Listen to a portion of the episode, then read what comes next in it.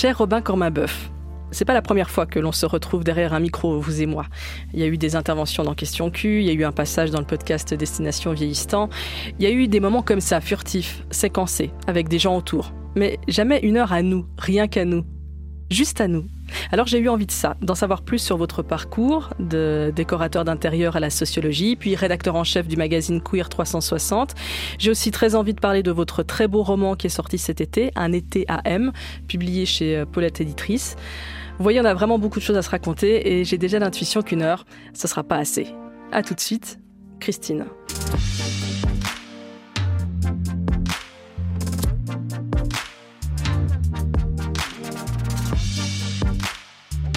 Question genre. Christine Gonzalez. Bonsoir. Bonsoir Christine. On va commencer par parler de votre roman Un été à M. C'est l'histoire d'un jeune homme, fils d'agriculteur, qui vit dans le silence, le silence de son désir pour les hommes, de son histoire avec un autre garçon, le silence euh, en somme d'un jeune gay qui, qui lutte pour rêver et fantasmer comme les autres mais qui n'y parvient pas. Ce roman, c'est aussi un roman sur le monde agricole, c'est aussi un roman sur l'été. Alors moi j'adore l'été, donc euh, je suis pas passée à côté du, du soleil de votre roman, de sa chaleur, de sa moiteur, de ses pluies, de ses orages. C'est un très beau livre. Merci. Comment est née l'envie de ce roman? Euh, L'envie de ce roman est née euh, de deux manières différentes. Euh, la première, c'est des discussions, un historique de discussions Facebook avec le personnage qui a, enfin la vraie personne qui a inspiré le personnage de K dans le roman. Dans le roman, on découvre très vite que K se suicide et c'est la vérité pour le personnage, la personne qui a inspiré ce personnage par ailleurs. Et j'étais très interpellé par le fait qu'il y avait des traces digitales qui nous survivaient. Quand on s'en va, les profils Facebook existent encore. Et apparemment, c'est d'ailleurs très compliqué de, clôturer ces, profils digitaux. Et ça m'a vraiment replongé dans cette histoire adolescente. Je me suis dit que là, il y avait quelque chose de pertinent à raconter. Casser l'histoire, euh, je ne sais pas d'amour, mais en tout cas, cette, cette relation mm -hmm. qu'il y a euh, entre le narrateur et, et lui, une histoire cachée. C'est peut-être pour ça ce point. D'ailleurs, c'est pour ça ce point, c'est pour qu'on puisse aussi se projeter derrière ce, premier amour euh, caché. Euh, et la deuxième partie, c'est une discussion avec une prof quand j'étudiais à Londres en, master. Euh, je travaillais sur toute autre chose, mais qui faisait aussi écho au village de mon enfance. Euh, et cette prof s'appelle Caris Thompson. Elle parle français, donc peut-être qu'elle écoute la, la, première, c'est possible. et elle me dit, mais Robin, c'est ces histoires rurales valent la peine d'être racontées parce qu'elles sont finalement très peu documentées. je me suis dit que là, il y avait peut-être quelque chose à raconter en termes de culture, euh, culture du tabac, là en l'occurrence. Oui, ça se passe dans la broie. La broie fribourgeoise. La broie fribourgeoise. La catholique, exactement. Bon, alors on va pas trop jouer à ce qui est vrai et ce qui est faux, parce mm -hmm. que bon, euh, on s'en fiche. L'important, c'est l'histoire. Et cette histoire, euh, même si c'était pas complètement la vôtre, euh, elle appartient forcément à quelqu'un. C'est une histoire assez, assez universelle et c'est aussi l'histoire d'un corps. Est-ce que vous êtes d'accord avec ça? C'est l'histoire de plusieurs corps d'ailleurs. Euh, il y a un corps, euh, y a un corps jeune, quel corps du narrateur, quel corps qui se découvre, quel corps qui découvre le, désir et qui se rend compte que ça va pas être possible de, de le de le document, enfin de le vivre complètement, d'en parler, euh, mais qui pourtant fait un choix très réaliste euh, de se dire ce désir-là, il n'est pas, il n'est pas dépassable, je vais quand même le vivre, même si c'est dans le secret, même si c'est dans l'urgence, même si, même si c'est dans l'interdit, je vais, je vais le vivre. Et puis il y a le corps du père, qui est l'autre personnage, qui a un corps euh, usé par le travail, qui a un corps qui fatigue. Qui euh, est agriculteur Qui est agriculteur, exactement, qui cultive entre autres du tabac. Euh, et ça, tout ça, c'est très vrai. Euh, bon, je viens vraiment d'une famille agricole. Mon père, j'ai vraiment grandi dans une ferme où on cultivait du, du tabac en, en, été. Et c'était vraiment une dimension importante pour moi euh, de documenter cette partie-là. Euh, du coup, euh, j'ai vraiment demandé à mon père. Alors, dans le livre, c'est le père, euh, donc c'est un personnage d'un roman, mais j'ai vraiment demandé à mon père de relire tous les passages qui traitaient du père de manière générale dans ce livre, pour être sûr d'utiliser les bons termes, pour être sûr d'avoir la, bonne, la bonne terminologie. Bah, c'était les vôtres, non? De mots, finalement Enfin, vous connaissiez, c'était le job de votre père euh... Ouais, mais je les connaissais de, du regard d'un enfant. Euh, je suis parti de la maison, j'avais 17-18 ans, donc je n'avais pas forcément ce regard-là et je voulais vraiment utiliser les bons termes. Et d'ailleurs, ça, ça, a très bien fonctionné. Il a vraiment, euh, il a proposé des choses, il a, il a corrigé, il a dit mais est-ce que ça, ça pourrait pas se passer là comme ça? Enfin, voilà. donc, Il était partie prenante de ce projet-là. Et l'histoire de de cette de cette euh, bien c'est marrant il n'a pas vraiment d'âge mais on l'imagine adolescent le narrateur, mm -hmm. il a euh, 17 ans. Mm -hmm. Post-adolescent. J'ai été marqué par ce passage où il euh, regarde la télévision et puis il y a une publicité. Mm -hmm. Une pub. Euh... pour, pour une marque de rasoir. Ah oui, j'ai un mousse à raser, donc j'étais pas loin. Un truc comme ça, un homme euh, torse nu, Oui, avec euh, une serviette enroulée Oui. autour de la taille. Et là, c'est un premier émoi, mais silencieux. oui. C'est c'est un premier émoi, euh, et le père est aussi là, face à la, face à la télé d'ailleurs.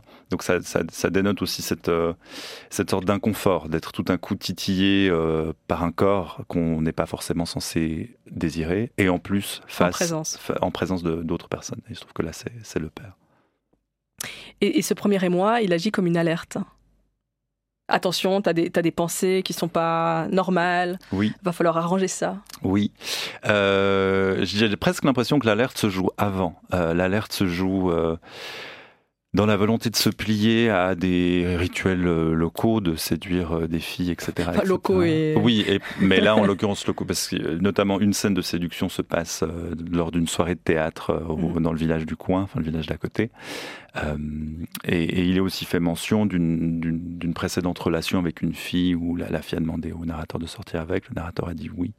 Et quand ça ne s'est arrêté, quand le narrateur a dit qu'il voulait plus, la fille était triste et le narrateur était soulagé. Et on, bah, tiens, peut-être qu'on lira ce passage-là, il est, il, est, il est très très beau.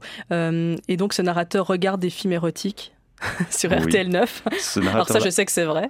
Enfin, pas- pas- Qu'il y avait des films érotiques sur RTL 9, je m'en souviens Oui. très bien. Et, et- et ce qui est intéressant, c'est cet euh, exercice Oui. euh, pour apprendre à désirer des femmes. Oui, Il fait ça, le narrateur. Il se dit, bon, allez, euh, et évidemment qu'il y a beaucoup de trajectoires queer qui racontent ça. Les exercices sont différents. Franchement, je suis assez épatée par l'imagination, la créativité de- des imaginaires pour se dire, bon, allez, va falloir désirer une femme.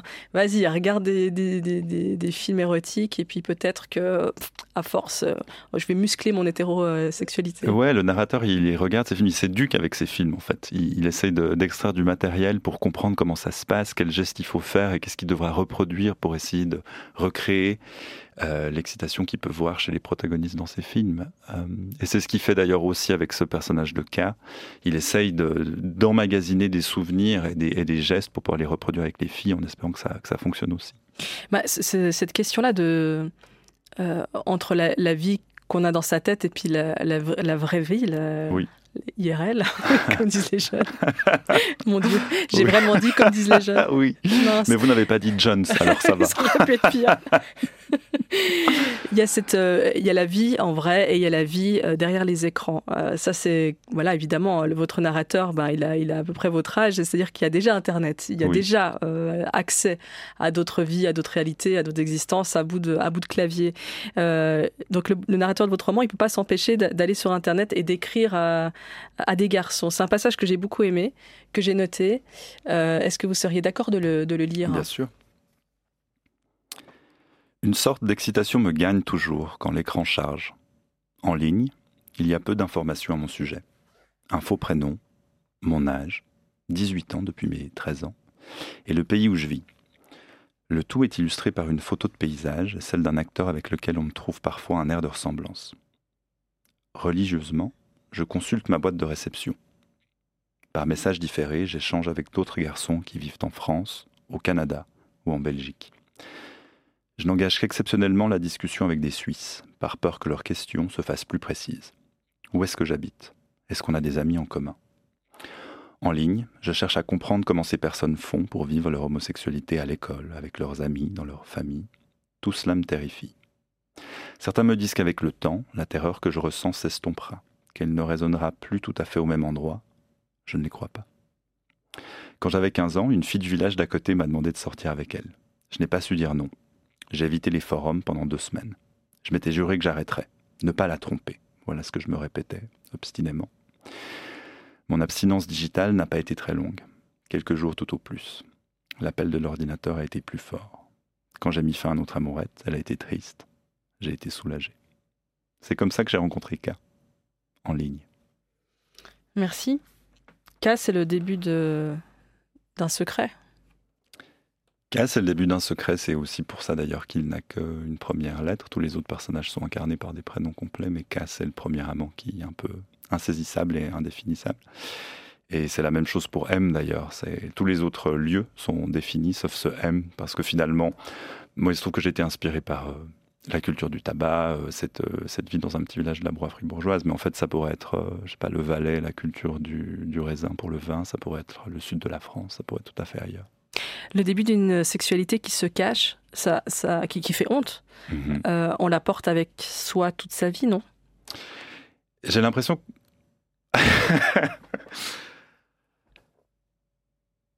J'ai l'impression que pour des personnes de ma génération, il y a quelque chose de l'ordre de l'indépassable, qu'on s'efforce de dépasser au mieux.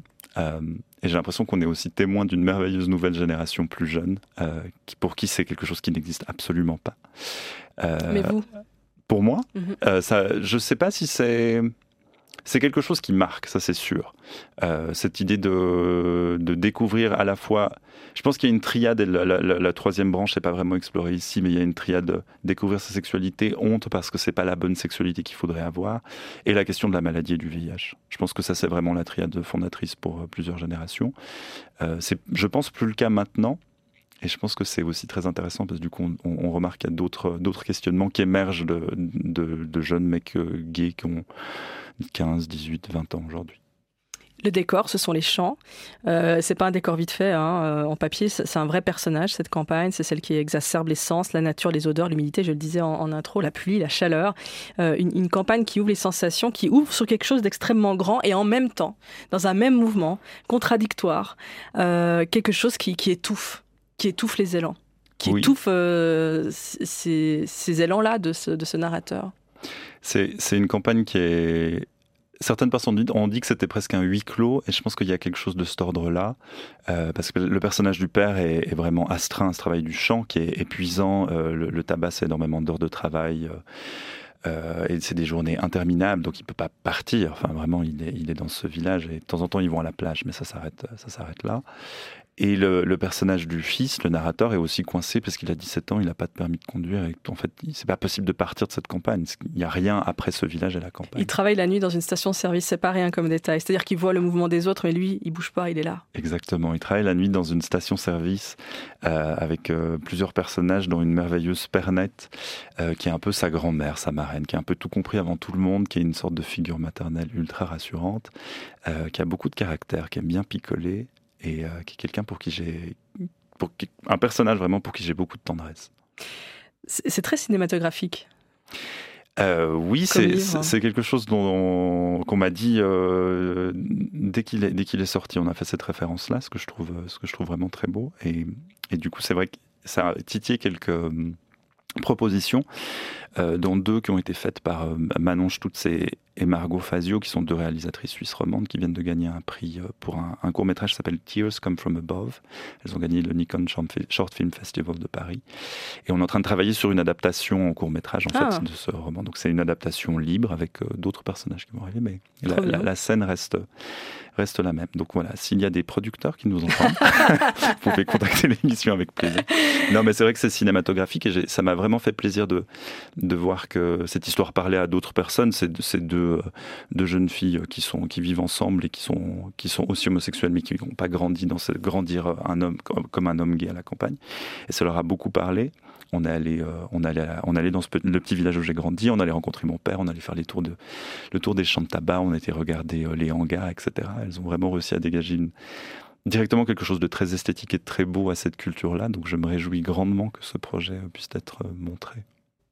Robin Cormabeuf, c'est une question que je pose souvent à mes invités dans Question Genre. Est-ce que, est que vous avez reçu une éducation genrée?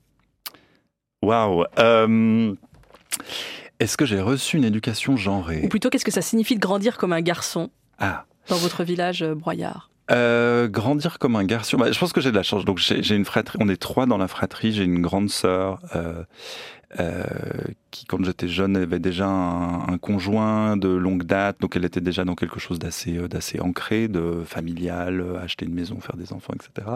Et j'ai un grand frère qui avait euh, qui, qui, qui faisait, euh, qui, qui a fait un apprentissage de mécanicien, donc était dans quelque chose de très garçon, si on dit tout ça euh, avec euh, Avec des les stéréotypes de genre que ça implique, Exactement. Euh, du coup, j'ai l'impression que d'un côté, j'étais un peu tranquille, un peu tranquille sur cette question-là. J'avais déjà, déjà une fille, un garçon qui avait bien fait les choses avant moi.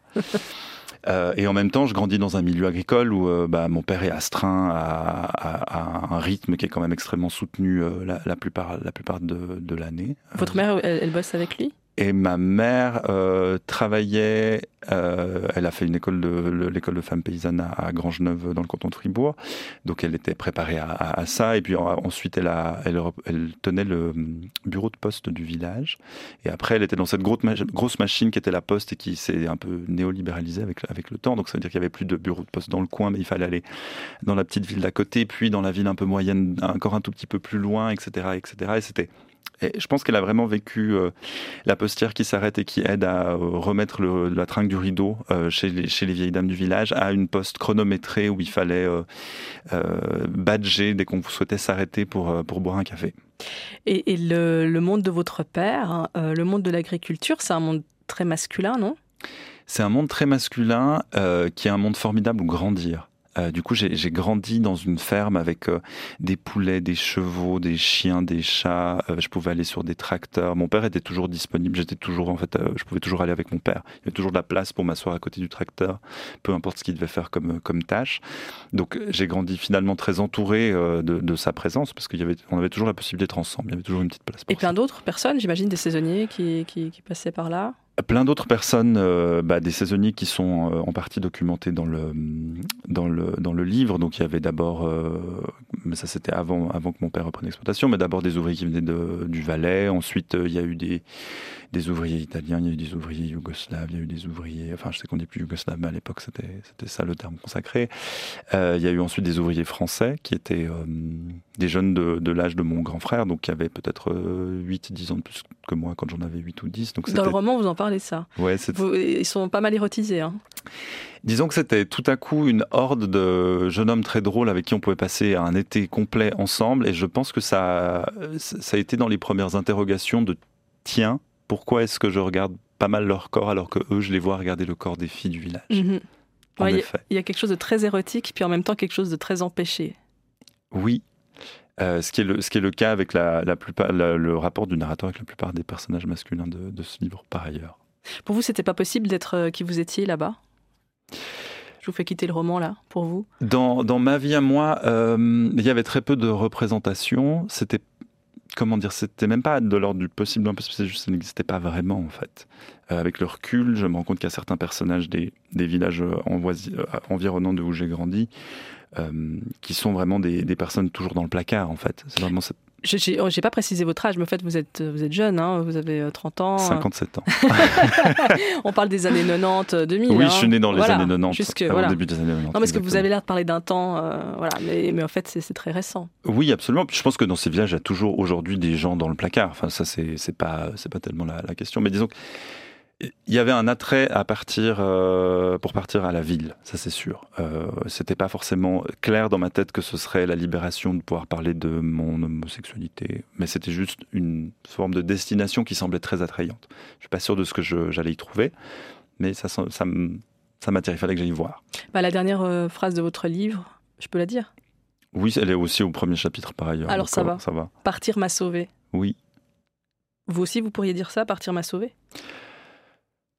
Je ne sais pas si moi je pourrais dire ça. C'est vraiment le narrateur qui prend cette, euh, cette, pause-là euh, par, par rapport au retour en arrière qu'il fait. On, découvre très vite que K s'est suicidé. Et du coup, il, parle de ses 30 ans. Il se replonge dans, dans la fin de son adolescence, l'été de ses 17 ans. Et finalement, Partir m'a sauvé, c'est presque une phrase qui vient raconter tout ce qui se passe entre la fin de ce dernier été de son adolescence et le premier moment où il prend la parole et il a 30 ans, il découvre que, que K s'est suicidé. Euh, partir m'a sauvé, c'est vraiment euh, partir m'a permis de prendre de la distance, de, de, me, de me rendre plus indépendant et, et du coup de pouvoir dire les choses que j'avais à dire. On entend beaucoup ça dans les, dans les parcours queer de gens qui habitent euh, dans, les, dans les campagnes. C'est il fallait partir. Oui, et en même temps, j'aime, je trouve ça trop simple parce que si très vite on pourrait dire en gros à la campagne euh, ça pue et, euh, et, tout le monde est homophobe et la ville ça m'a sauvé. Et je pense que ça peut être terrible de grandir queer à, à, la ville, comme ça peut être fantastique de grandir queer à la campagne. Donc ça, ça me semble important de le préciser. Euh, après, peut-être que juste à la ville, il y a aussi statistiquement plus de monde, donc on est plus vite confronté. Faire des rencontres. Hein. Voilà, mmh. et on est plus vite confronté aussi à, à d'autres structures familiales. C'est moins un petit village euh, communautaire et plus une vraie société avec euh, très hétérogène en fait. C'était quoi votre première ville? C'était Fribourg en fait C'est là que vous êtes parti? Non, ça a toujours été Lausanne ma ville. Lausanne. Ouais, Fribourg c'était C'était pas la meilleure capitale queer euh, Suisse romande. Par ailleurs, non. Non, Fribourg, c'était des petites parenthèses, parce que c'était une ville qui était accessible, mais la, la ville, euh, celle dont je rêvais, ça a toujours été Lausanne. Où vous vivez? Où je vis, d'ailleurs. Euh, Vous faites votre coming out à une amie, pour commencer, quand vous avez 18 ans. Mhm. Euh, Oui. Et puis après, vous parlez assez, assez ouvertement de votre homosexualité. Je fais mon, mon premier coming out. Ma, je reçois un livre qui s'appelle Mes illusions donnent sur la cour, qui est un livre de Sacha Sperling qui est sorti, je ne sais pas exactement en quelle année, mais je ne l'ai jamais relu là de mon regard d'adulte maintenant. Je suis pas sûr que ce soit une grande perle littéraire, mais c'est faut jamais relire les, les livres qu'on a aimés. Exactement, c'est pour ça que je l'ai peut-être jamais relu. Et en gros, ça parle d'un jeune qui doit avoir mon âge, qui vit dans les beaux quartiers parisiens et qui, euh, qui, qui fait des rencontres et il s'en fiche des garçons, des filles, c'est pas tellement important. Et en fait, je prête ce livre à des amis parce que j'adore ce, j'adore ce livre quand j'ai 17-18 ans, je le prête. Pour voir comment ça réagit. Exactement. Et la Ah, première, amie, et la première amie à qui, je, à qui je prête ce livre, elle me le rend, elle me dit qu'elle l'a beaucoup aimé. Moi, je suis un peu face à elle, je tortille le bas de mon t-shirt, je dis, ah bon, il faut quand même que je te dise un truc. Et en fait, elle savait, mais comme, comme bien souvent, elle était là, mais, bah oui, bien sûr, Robin, enfin, tu, tu, tu m'apprends absolument rien. C'est chouette que tu me le dises, mais tu, tu m'apprends rien. Et là, je me dis, ah bon, bah mince, en fait, tout ce que j'ai mis en place, peut-être que ça n'a pas servi à grand chose, peut-être que d'autres personnes savent. Et je rentre dans une sorte de frénésie de coming out auprès de mes amis, qui sont tous queer, en fait. non, dans beaucoup, dans beaucoup sont queer, et, euh, mais juste ça se dit pas, enfin, pas ça se dit pas, mais c'est peut-être moins. Peut-être si c'était mes amis, si on avait de nouveau 17 ans maintenant, on aurait d'autres références et on se le dirait plus facilement. Mais là, c'était un peu de l'ordre de, de l'intime et c'était pas forcément quelque chose qu'on partageait. Et vous en parlez après, euh, j'imagine, euh, autour de vous. Je dis euh, j'imagine, en fait, j'en suis même sûre, dans la mesure où là, maintenant, vous en parlez extrêmement publiquement. Enfin, vous êtes jamais euh, caché dans la presse, euh, on vous a entendu, on vous a lu euh, ci ou là. Euh, mais c'est assez fou quand on y pense, parce que vous, vous documentez ce, ce silence, en fait, dans, Oui. ce, dans ce roman. Oui. Et, et- et- et vous basculez de ce silence total et absolu euh, pour en parler ouvertement, et pas juste ouvertement, mais publiquement. Oui. Bah, c'est quelque chose que j'ai fait beaucoup. Pendant mes études, je faisais de la prévention au milieu scolaire avec une association qui s'appelle Voguet. Euh, et on allait donc dans des classes, autant des classes de gymnase que des classes de Ferblantier ou Maréchal Ferrand à l'école professionnelle euh, de Lausanne. Et j'ai toujours fait mon coming out. Toujours, toujours, toujours. Euh, dans, une situation un peu simple. En fait, on me demandait souvent euh, Mais vous, monsieur, euh, vous êtes célibataire Enfin, qu'est-ce qui se passe? Puis je, bah non, il se trouve que bah, maintenant je suis marié, mais je suis en, couple depuis euh, 13 ans avec mon, la personne qui est mon mari maintenant. Et du coup, il y avait une, une forme de- d'exemple aussi facilement, je le dis entre guillemets, de normalité. C'est-à-dire que il se trouve que oui, je suis homosexuel, mais aussi je développe une relation tout à fait saine et très tendre et pleine d'amour avec quelqu'un. Il se trouve que quelqu'un est un homme, mais, mais c'est tout.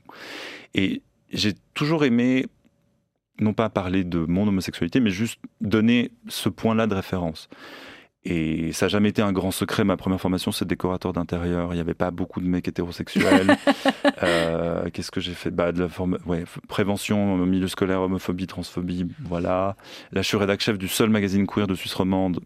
Les gens tombent pas des nues en découvrant que je suis gay. Enfin, je, je pense que ça va. Et Ça, ça me précède un tout petit peu, j'ai l'impression.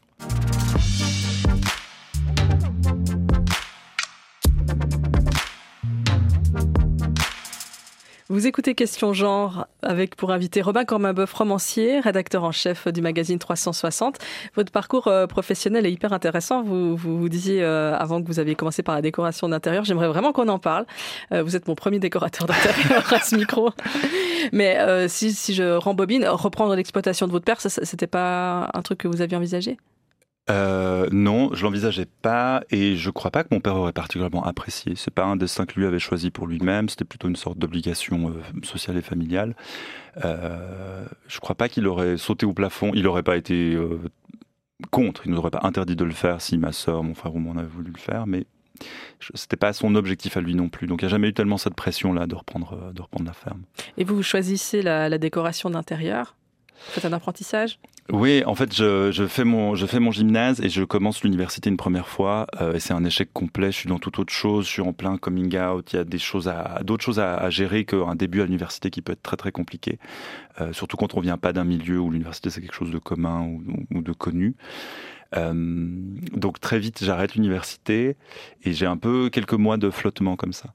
Et c'est mon frère qui me dégote un stage dans une boîte de décoration d'intérieur et je vais faire un stage d'une semaine et je trouve que c'est vraiment super. C'est c'est créatif, ça me permet d'accéder à la, à la, ville, ça se, passe à, ça se passe à Lausanne, ça permet aussi de côtoyer des gens euh, plutôt de la bourgeoisie locale, ce que je trouve pas déplaisant, euh, de voir des jolis endroits, d'être. Je bossais dans un magasin qui était très beau. Enfin, je, trouvais que c'était très très confortable. Euh, du coup, je prépare le concours pour rentrer à l'EPCL pour faire une formation en lien avec ça et je suis refusé et l'entreprise me propose de, faire un apprentissage chez eux. Donc après le gymnase où on nous prépare pendant 4 ans à devenir des universitaires, je fais un, je fais un CFC, ce qui est un peu un peu à rebours. Euh, mais je trouve ça très drôle. Je peux faire un CFC accéléré parce que j'ai déjà, mon, j'ai déjà ma maturité. Donc je fais un CFC en, deux ans. Enfin, d'abord, je fais une année de stage dans cette entreprise, puis un CFC en, deux ans.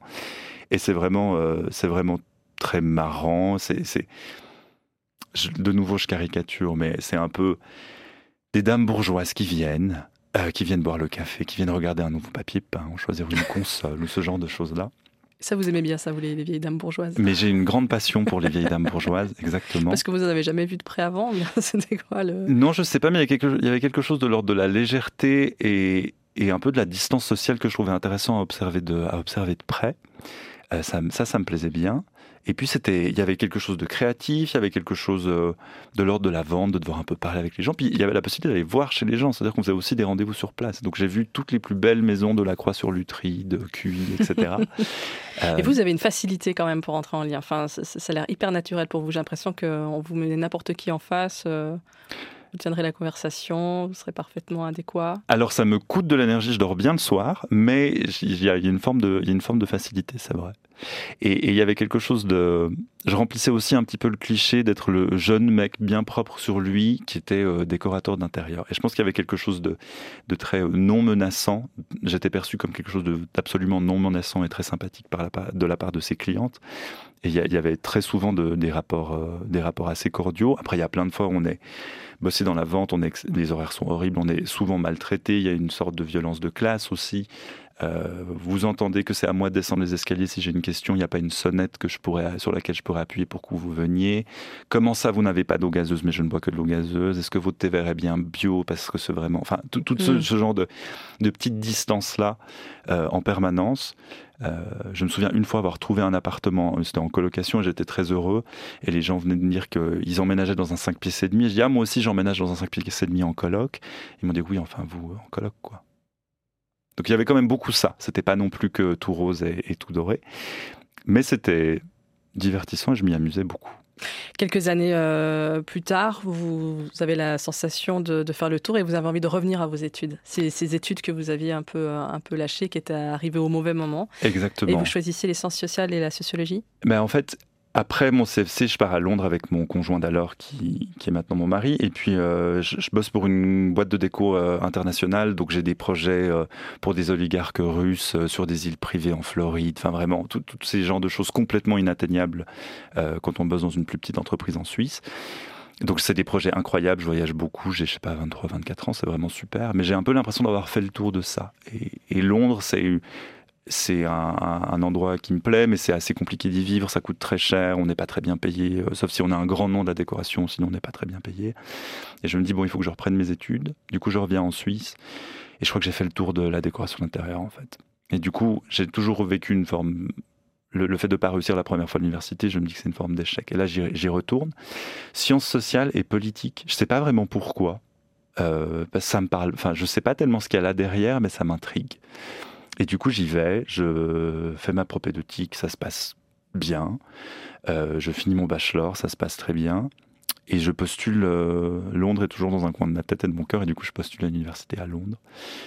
Euh, qui est une, qui est une université qui s'appelle London School of Economics, qui est vraiment une des grandes universités pour les sciences humaines euh, à, dans le monde. C'est toujours dans les top, euh, top 5. Et vous décotez une bourse, c'est important de le signifier parce que c'est pas facile euh, d'en avoir. oui. Et quand je parlais de, de, de transfuge de classe, là on est en plein dedans aussi. Exactement. En fait, je postule à LSI en, en, en leur disant, donc au, au département de sociologie, mon, ma lettre de postulation, je suis aidé par un ami qui est scénariste à Paris, qui s'appelle Anas Sarin, que je salue s'il nous écoute, euh, qui lui connaît bien le système euh, académique anglais, parce qu'il est passé par Oxford pour un doctorat. Et en gros, euh, mon, mon, dossier de postulation à LSI, donc je sais pas, il y a 150, 200 postulations, il y a 20 places. Mon dossier, c'est vous êtes une université de reproduction sociale. Vous avez sur vos bancs uniquement des têtes couronnées, des gens de la bourgeoisie, etc. Vous n'avez certainement jamais eu un fils d'agriculteur de la broie. Je, je, je, postule pour montrer, c'est déjà ça qui mon, mon angle d'attaque. Je postule pour montrer que vous allez me refuser et que cette université est une université de reproduction sociale. Non, mais c'est du génie. Bah, je sais pas si c'est du génie, de l'inconscience ou je, je sais pas, mais ça marche. Forcément, c'est des sociologues quand on le fasse qui me lisent, donc ça fonctionne.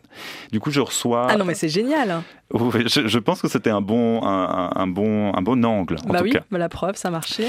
Et ouais. du coup, je reçois une lettre qui me confirme que je suis accepté. Et en fait, je vais refuser parce que j'ai pas du tout les moyens de d'avoir de, de, payer ces frais d'écolage là, vivre une année à Londres, c'est pas possible de travailler à côté de ces études, ça représente beaucoup trop d'argent. Et je vais pas faire médecine, je vais faire un master en sociologie, donc je vais pas ressortir avec un job qui va me permettre de gagner euh, des, des, millions de francs. Euh, du coup, je m'apprête à dire non et euh, je décroche une bourse, en effet, euh, d'une famille, euh, d'une famille tchèque, de République tchèque, euh, qui est basée à Genève et qui soutient les étudiants qui vont étudier dans des instituts d'élite à l'international. Euh, donc, grâce à leur soutien financier, je peux, je peux intégrer. Et vous, donc, vous passez vos examens, vous êtes diplômé, vous revenez en Suisse et là, euh, vous retrouvez rédacteur en chef euh, du magazine 360, un mensuel queer euh, suisse roman. Ça vous est un peu tombé dessus comme ça. Euh, j'ai l'impression que vous ratez jamais aucune opportunité. Enfin, c'est un peu l'histoire de, votre parcours. Ça, ça raconte quand même quelque chose de, de l'ordre du allez même pas peur, vas-y j'y vais. On m'attend pas là mais j'y vais ça raconte quelque chose, ou peut-être un peu d'inconscience, je sais pas, mais en gros, je contribue déjà au magazine 360 que je connais depuis que j'ai 17 ans et que je viens à Lausanne et que j'en ramène en cachette euh, qui sont planqués dans mon bureau. Enfin, ça, ça, ça a toujours fait partie de un peu de la cosmologie euh, gay, quoi, vraiment. Ça, c'est, c'est, c'est un magazine fondateur, c'est pour ça que j'y suis autant attaché. Et quand je reviens de Londres, je contacte l'ancien rédacteur en chef Alexandre Lance. Je lui demande a. Qu'on avait reçu dans Question Genre d'ailleurs. Qui est passé ici. Mm-hmm. Euh, je lui demande s'il y a moyen de contribuer. On fait un essai, ça se passe bien. Il me propose d'écrire dans des articles et j'ai une chronique. Donc pour moi, c'est super. Alexandre me convie à boire un café. Il me dit Robin, je remets la rédaction en chef. Est-ce que ça, t'intéresse? Et je crois que je ris. Euh, et je lui dis Bah non, je suis pas journaliste, c'est clairement pas ça. Et je me rends vraiment compte que entre ce qu'on apprend, je veux dire, l'écriture sociologique, c'est des années de terrain pour finalement à la fin dire je crois que peut-être je commence à approcher éventuellement le début d'une vérité qui pourrait éventuellement être ça, mais il faudrait encore contrôler. Et le journaliste, c'est tu as 8000, tu as 8000 signes espace compris, c'est quoi être une meuf butch euh, en 2023 C'est à peu près ça le, le grand écart. Et je, je, je, lui dis juste, mais euh, non, clairement pas. Et après, je réfléchis. Et j'ai un job à, à l'heure qui me plaît pas particulièrement. Puis je dis, bon, bah, en fait, on, on va essayer. Et c'est comme ça que je me retrouve rédac chef de ce magazine que j'ai autant aimé. Euh, et que j'aime toujours autant d'ailleurs. Romain Cormabeuf, on va parler du magazine Queer 360 dont vous êtes le rédacteur en chef, un titre qui a 25 ans. Un titre qui fête ses 25 ans cette année, exactement. Le titre, euh, le titre, l'idée du titre naît en 1997 lors de la première Pride qui est organisée à Genève. Euh, en gros, gros décloisonnement des assos L, G, B, qui se parlent pas trop parce que c'est pas c'est peut-être pas forcément logique que toutes ces personnes-là se, se, mettent ensemble. Pride Genevoise 1997, ce décloisonnement, je crois, est assez assez salutaire et assez c'est une chouette vague sur laquelle surfer. Et du coup, quand la Pride se finit, bah il y a l'envie de ce, ce titre-là qui émerge euh, en lien notamment avec euh, 360 et aussi une assoce de défense des personnes LGBT et organise aussi des soirées. Donc en gros, euh, au début, il faut faire des soirées pour fonder le titre et puis un des projets premiers projets sociaux qui est, qui est lancé par 360, euh, c'est déjà à l'époque un, un, groupe de soutien pour les personnes trans. Euh, et le premier titre paraît à la Pride de Lausanne en 1998. Il est vendu, euh, il est vendu à la criée. À la criée, quoi. Exactement. Je crois qu'il y a un chariot, fou, un chariot et c'est vendu à la criée. Ouais. Euh, le format est alors un petit peu plus grand. C'est Cathy Macherel qui est, euh, qui est rédactrice en chef. Euh, c'est beaucoup de femmes en fait qui ont mis de l'énergie dans ce, dans ce projet-là. Mais c'est un peu punk. C'est Genève fin des années 90, donc c'est un Genève underground un peu punk qui existe, qui existe moins maintenant. Avec des petites annonces. Avec de merveilleuses petites annonces avec de formidables petites annonces, absolument. Euh, bah, il faut se rappeler, c'est pré-digital. Euh, donc il y a beaucoup de petites annonces de, rencontres, mais il y a aussi des petites annonces. Euh, parce que les gens, on, est, on est en 98, donc la trithérapie est là, mais il y a encore des gens pour, qui souffrent beaucoup de solitude en lien avec l'épidémie du, du, VIH, du VIH-Sida. il y a des gens qui cherchent des mariages blancs pour pouvoir rester. Enfin voilà, c'est vraiment aussi un vrai marqueur de ce temps-là. Et il y a de formidables petites annonces. Les gens sont d'une poésie étourdissante dans ces annonces. dont un, un génial jeune homme de mauvaise vie, c'est comme ça que commence l'annonce et je l'ai plus en tête pour la suite. Mais non, mais tout est là, c'est bon. On, sent les personnages dans ces annonces. Très peu de signes. Et pourtant, on les voit, ils, sont là. C'est des mini-romans presque. Mais il faudrait, faudrait les refaire, ces petites annonces. Ah ouais, ce qu'il y a, c'est que c'est énormément de travail. On a une toute petite structure avec euh, peu de peu de pourcentage. Et euh, apparemment, en fait, c'est beaucoup de travail pour garder l'anonymat, pour réussir ah, à transférer. Après, transférer les courriers. Ouais. Mais j'adorerais qu'on fasse de nouveau. Ou alors il faut créer une, une, adresse mail à la personne et puis cette personne se débrouille avec euh, son matériel de, enfin, de réception. quoi. C'est vrai, relançons les petites annonces. C'était un immense enjeu à l'époque de faire exister la parole gay euh, dans la presse romande. Euh, et ce magazine, c'est aussi une trace de ce, de ce que c'est que d'être LGBT en, Suisse romande. Quoi. En, c'est documentaire. C'est un vrai outil documentaire. D'ailleurs, il y a le Centre Maurice Chalumeau en sciences de sexualité de l'Université de Genève qui a monté une exposition où il y a les 200, on était à 225 numéros, fait à, ce moment-là, où il y avait les 225 numéros qui étaient là. Et on voit vraiment bah, des, choses qui n'ont pas très bien vieilli, du vocabulaire, des choses où on dirait plus les choses maintenant, on dirait plus ces choses-là de la même manière maintenant. Et des questionnements euh, identiques autour de transidentité, autour de où sont, où sont les meufs lesbiennes euh, dans l'espace public, enfin toutes ces questions-là. C'est drôle que vous, me disiez que c'était euh, à la base il y avait beaucoup de lesbiennes en fait qui étaient euh, qui étaient au lancement de, ce journal, alors que dans mon imaginaire à moi c'était très gay en fait comme mhm. Comme comme journal. Je pense que c'était aussi Guessis parce que c'était la partie de la communauté LGBTIQ+, dont il fallait prendre énormément soin à ce moment-là. On est, euh, comme je le disais, juste après l'arrivée des trithérapies. C'est vraiment un moment. Alors, il n'y a pas que des mecs qui sont morts du, de l'épidémie du VIH-Sida, mais je pense vraiment. Il me semble qu'il y a un soin important à cette, euh, cette frange-là de, de, la, de la communauté LGBT. Mhm. Et ensuite, euh, il a fallu évidemment bouger, bouger les lignes, évoluer. Oui, alors il y a, il, a fallu, je sais pas, j'essaie d'imaginer un débat, euh, séance de rédaction, vous n'y étiez pas encore, mais sur l'écriture inclusive, euh, ça doit être assez chargé ce genre de discussion. Absolument, il y a tout un tas de, il y a tout un tas de questions. Bah, l'écriture inclusive, ça en fait partie. En même temps, on est un titre communautaire, un titre, euh, un titre LGBT, donc on est aussi une forme de laboratoire. D'ailleurs, on, on, pratique au mieux l'écriture, l'écriture inclusive avec euh, avec des, des, réussites et des ratés, mais en même temps, si nous on le fait pas, euh, c'est pas le temps qui va le faire. Donc autant autant autant le faire nous et essayer de le faire bien. Après, on n'a pas de formule magique, on n'a pas de solution miracle, donc on essaie vraiment de, de faire au mieux sur ces questions-là. Mais c'est important qu'on c'est important qu'on essaye, c'est important qu'on tente des choses, qu'on regarde ce qui marche, ce qui marche pas, et puis bah, dans 25 ans on regardera ces numéros en se disant tiens c'est marrant, il y avait, il y avait ces débats-là à ce moment-là, ou alors on se dira bah en fait il y a 25 ans il parlait déjà de cette question de l'écriture mmh. inclusive. Comme vous le faites aujourd'hui quand vous regardez des numéros d'il y a 20 ans. Euh, aujourd'hui on sent une polarisation euh, dans le monde queer, rien que le mot queer. Hein. Mmh. Euh, certaines personnes âgées ne, ne s'y retrouvent pas du tout. Hein. Oui, c'est vraiment quelque chose qui est très intéressant avec ce titre. Il est, il est, hum, il a 25 ans, il a un lectorat qui le suit avec euh, une grande fidélité depuis 25 ans. Et il a aussi un lectorat qui n'a pas encore 25 ans aujourd'hui. Et ça, c'est vraiment formidable parce qu'on on sent vraiment à la fois des tensions et en même temps, des fois, le lectorat être historique, dit oui, mais bon, ça c'est des choses dont on, y réfléchit déjà depuis longtemps, vous êtes en train d'essayer de réinventer la roue, euh, venez regarder ce qu'on a fait, peut-être qu'on peut, peut s'inspirer de ça. Et puis le lectorat jeune qui dit, voilà nos questionnements maintenant, et je crois que vous cernez pas ça, venez, venez voir de notre côté. En fait, on est aussi bien dans ce monde-là où, où la question du genre c'est peut-être vachement moins important, et d'ailleurs, est-ce que vraiment on doit en parler? Enfin, je pense vraiment qu'on pourrait essayer de plus se nourrir et d'essayer de plus communiquer.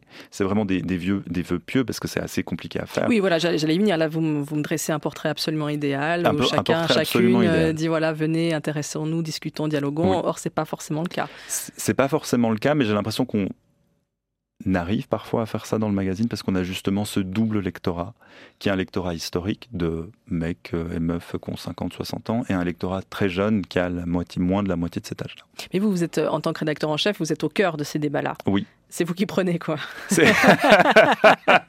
C'est moi qui prends les décisions et c'est aussi moi qui prends les emails de plainte. Ouais, oui, c'est ça. sûr. Ouais. Et puis même, les collègues qui disent T'as vu ce que l'autre a écrit, machin, enfin, j'imagine. Hein, Absolument. Euh, donc vous devez ressentir euh, tout particulièrement l'urgence de rassembler. Euh, je parle même pas du, titre en tant que tel, je parle juste du monde de la communauté LGBTIQ mhm. en, général. Oui, et c'est vraiment, bah, c'est l'édito du numéro du mois de septembre. C'est en gros, ça fait un an que je suis à la tête de ce titre et il y a des fois où j'ai vraiment l'impression de marcher sur des œufs et presque d'être dans une forme d'autocensure parce que j'aurais pas envie que certains arguments, certains questionnements que je pourrais avoir de manière publique puissent être réutilisés par des personnes pour qui tout ça, ça veut rien dire, que les questions LGBT, on en entend trop parler, etc., etc. Et il faudrait réussir à avoir des lieux où on peut s'interroger. Et peut-être que le magazine pourrait être ça aussi, des lieux où on pourrait s'interroger avec le plus de bienveillance possible. Je sais à quel point ce mot a été usé et devient presque creux. Mais vraiment, un lieu de, un lieu de débat. Et on sent que c'est très tendu en ce moment et que c'est très compliqué d'avoir des débats sereins. Comment vous le viviez ça? Alors c'est euh, passablement de nuit blanche. non, c'est vrai, euh, je, ne vais pas mentir, c'est parfois compliqué. Euh, parce qu'il faut réussir à comprendre. Il y a vraiment des fois où je me dis, est-ce que je suis ce vieil oncle qui ne comprend plus rien, n'a rien? Ou est-ce que vraiment juste là, on est sur une forme de micro-question qui prend trop de place et on pourrait passer à autre chose? Et c'est difficile d'avoir cette, cette, cette balance-là. Euh, j'essaye de le faire au mieux, mais c'est aussi pour ça qu'il y a une rédaction en chef et puis qu'il y a eu des rédacteurs en chef avant, et rédactrices en chef avant moi. Il y, en aura peut-être après. Et c'est important que le, que le titre puisse circuler. C'est un magazine, euh, on le disait, hein, qui documente toute une histoire et qui, était et qui est un relais euh, pour les luttes des droits LGBT. Euh, je pense au mariage pour toutes et tous, par exemple. J'imagine que pour préparer le numéro pour les 25 ans, il a fallu, enfin, il y a, eu des, des replongées dans les archives. Vous, avez dû en trouver 3 millions des, articles autour de ces questions-là.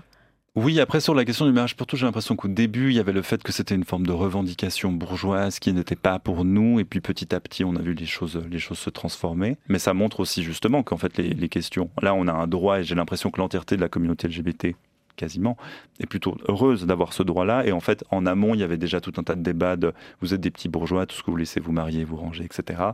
Donc ça, ça permet aussi un peu de distance par rapport au débat qu'on peut vivre mhm. maintenant. Mhm. Euh, donc dans ça, je trouve que ces archives, elles sont extrêmement intéressantes. Et en même temps, des fois, il n'y a pas besoin de... Enfin, il y a, c'est même pas l'archive qui parle, je sais pas, c'est le service public qui fait un, reportage sur la détransition, et puis très vite il faut réagir. Très vite il faut réussir à, prendre la parole, essayer d'occuper de l'espace pour expliquer au mieux par des personnes concernées pourquoi est-ce que c'était pas l'angle le plus malin pour traiter de cette question-là.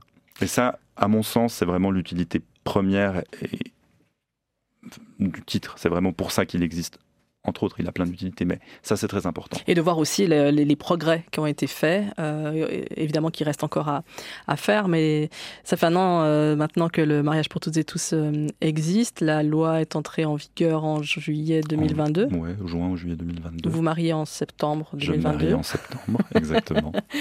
on a parlé d'enfance, j'aimerais qu'on termine là-dessus. On a parlé d'enfance dans cette émission avec vous, cette enfance-adolescence dans la campagne, avec une capacité d'avoir des représentations, avec une capacité de pouvoir se projeter euh, en tant que couple euh, d'hommes. Mhm. Euh, et, voilà, marié à Lausanne, à, un homme. Oui. C'était possible pour vous d'envisager ça? Non, et c'était. Ça n'a jamais été un, désir profond. Il se trouve que tout à coup c'était possible et que ça nous arrangeait pour tout un tas de raisons et que c'était que la loi était là. Elle est loi, ça va, ça vient, paraît-il. Et c'est important de, s'en saisir. Et ce mariage, tout à coup, est devenu une sorte de grande fête de l'amour euh, et aussi une forme de représentation parce qu'on était sur la place de la Palue. Donc les gens qui connaissent Lausanne voient bien ce que ça représente deux mecs qui sortent de l'hôtel de ville et c'est pas un mec une meuf, c'est vraiment deux mecs et on est là dans l'espace public entouré par nos familles, par nos amis, on fait la fête. Donc ça n'a jamais été un objectif mais ça a été une très belle célébration, ça c'est sûr. C'est la fin de ce question genre. Merci Robin Cormabeuf. Merci Christine. Euh, je rappelle le titre de votre roman, Un été à M. C'est publié chez Paulette Éditrice. À bientôt. Bonne soirée, merci.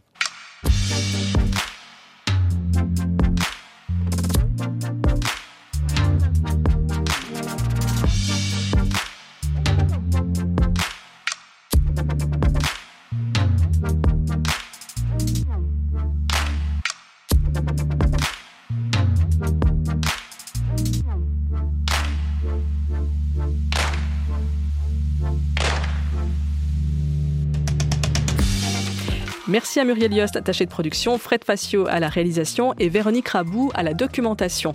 Dans le prochain épisode, on vous parlera d'égalité dans le couple avec Colline de Sonarclan et David Saltiel.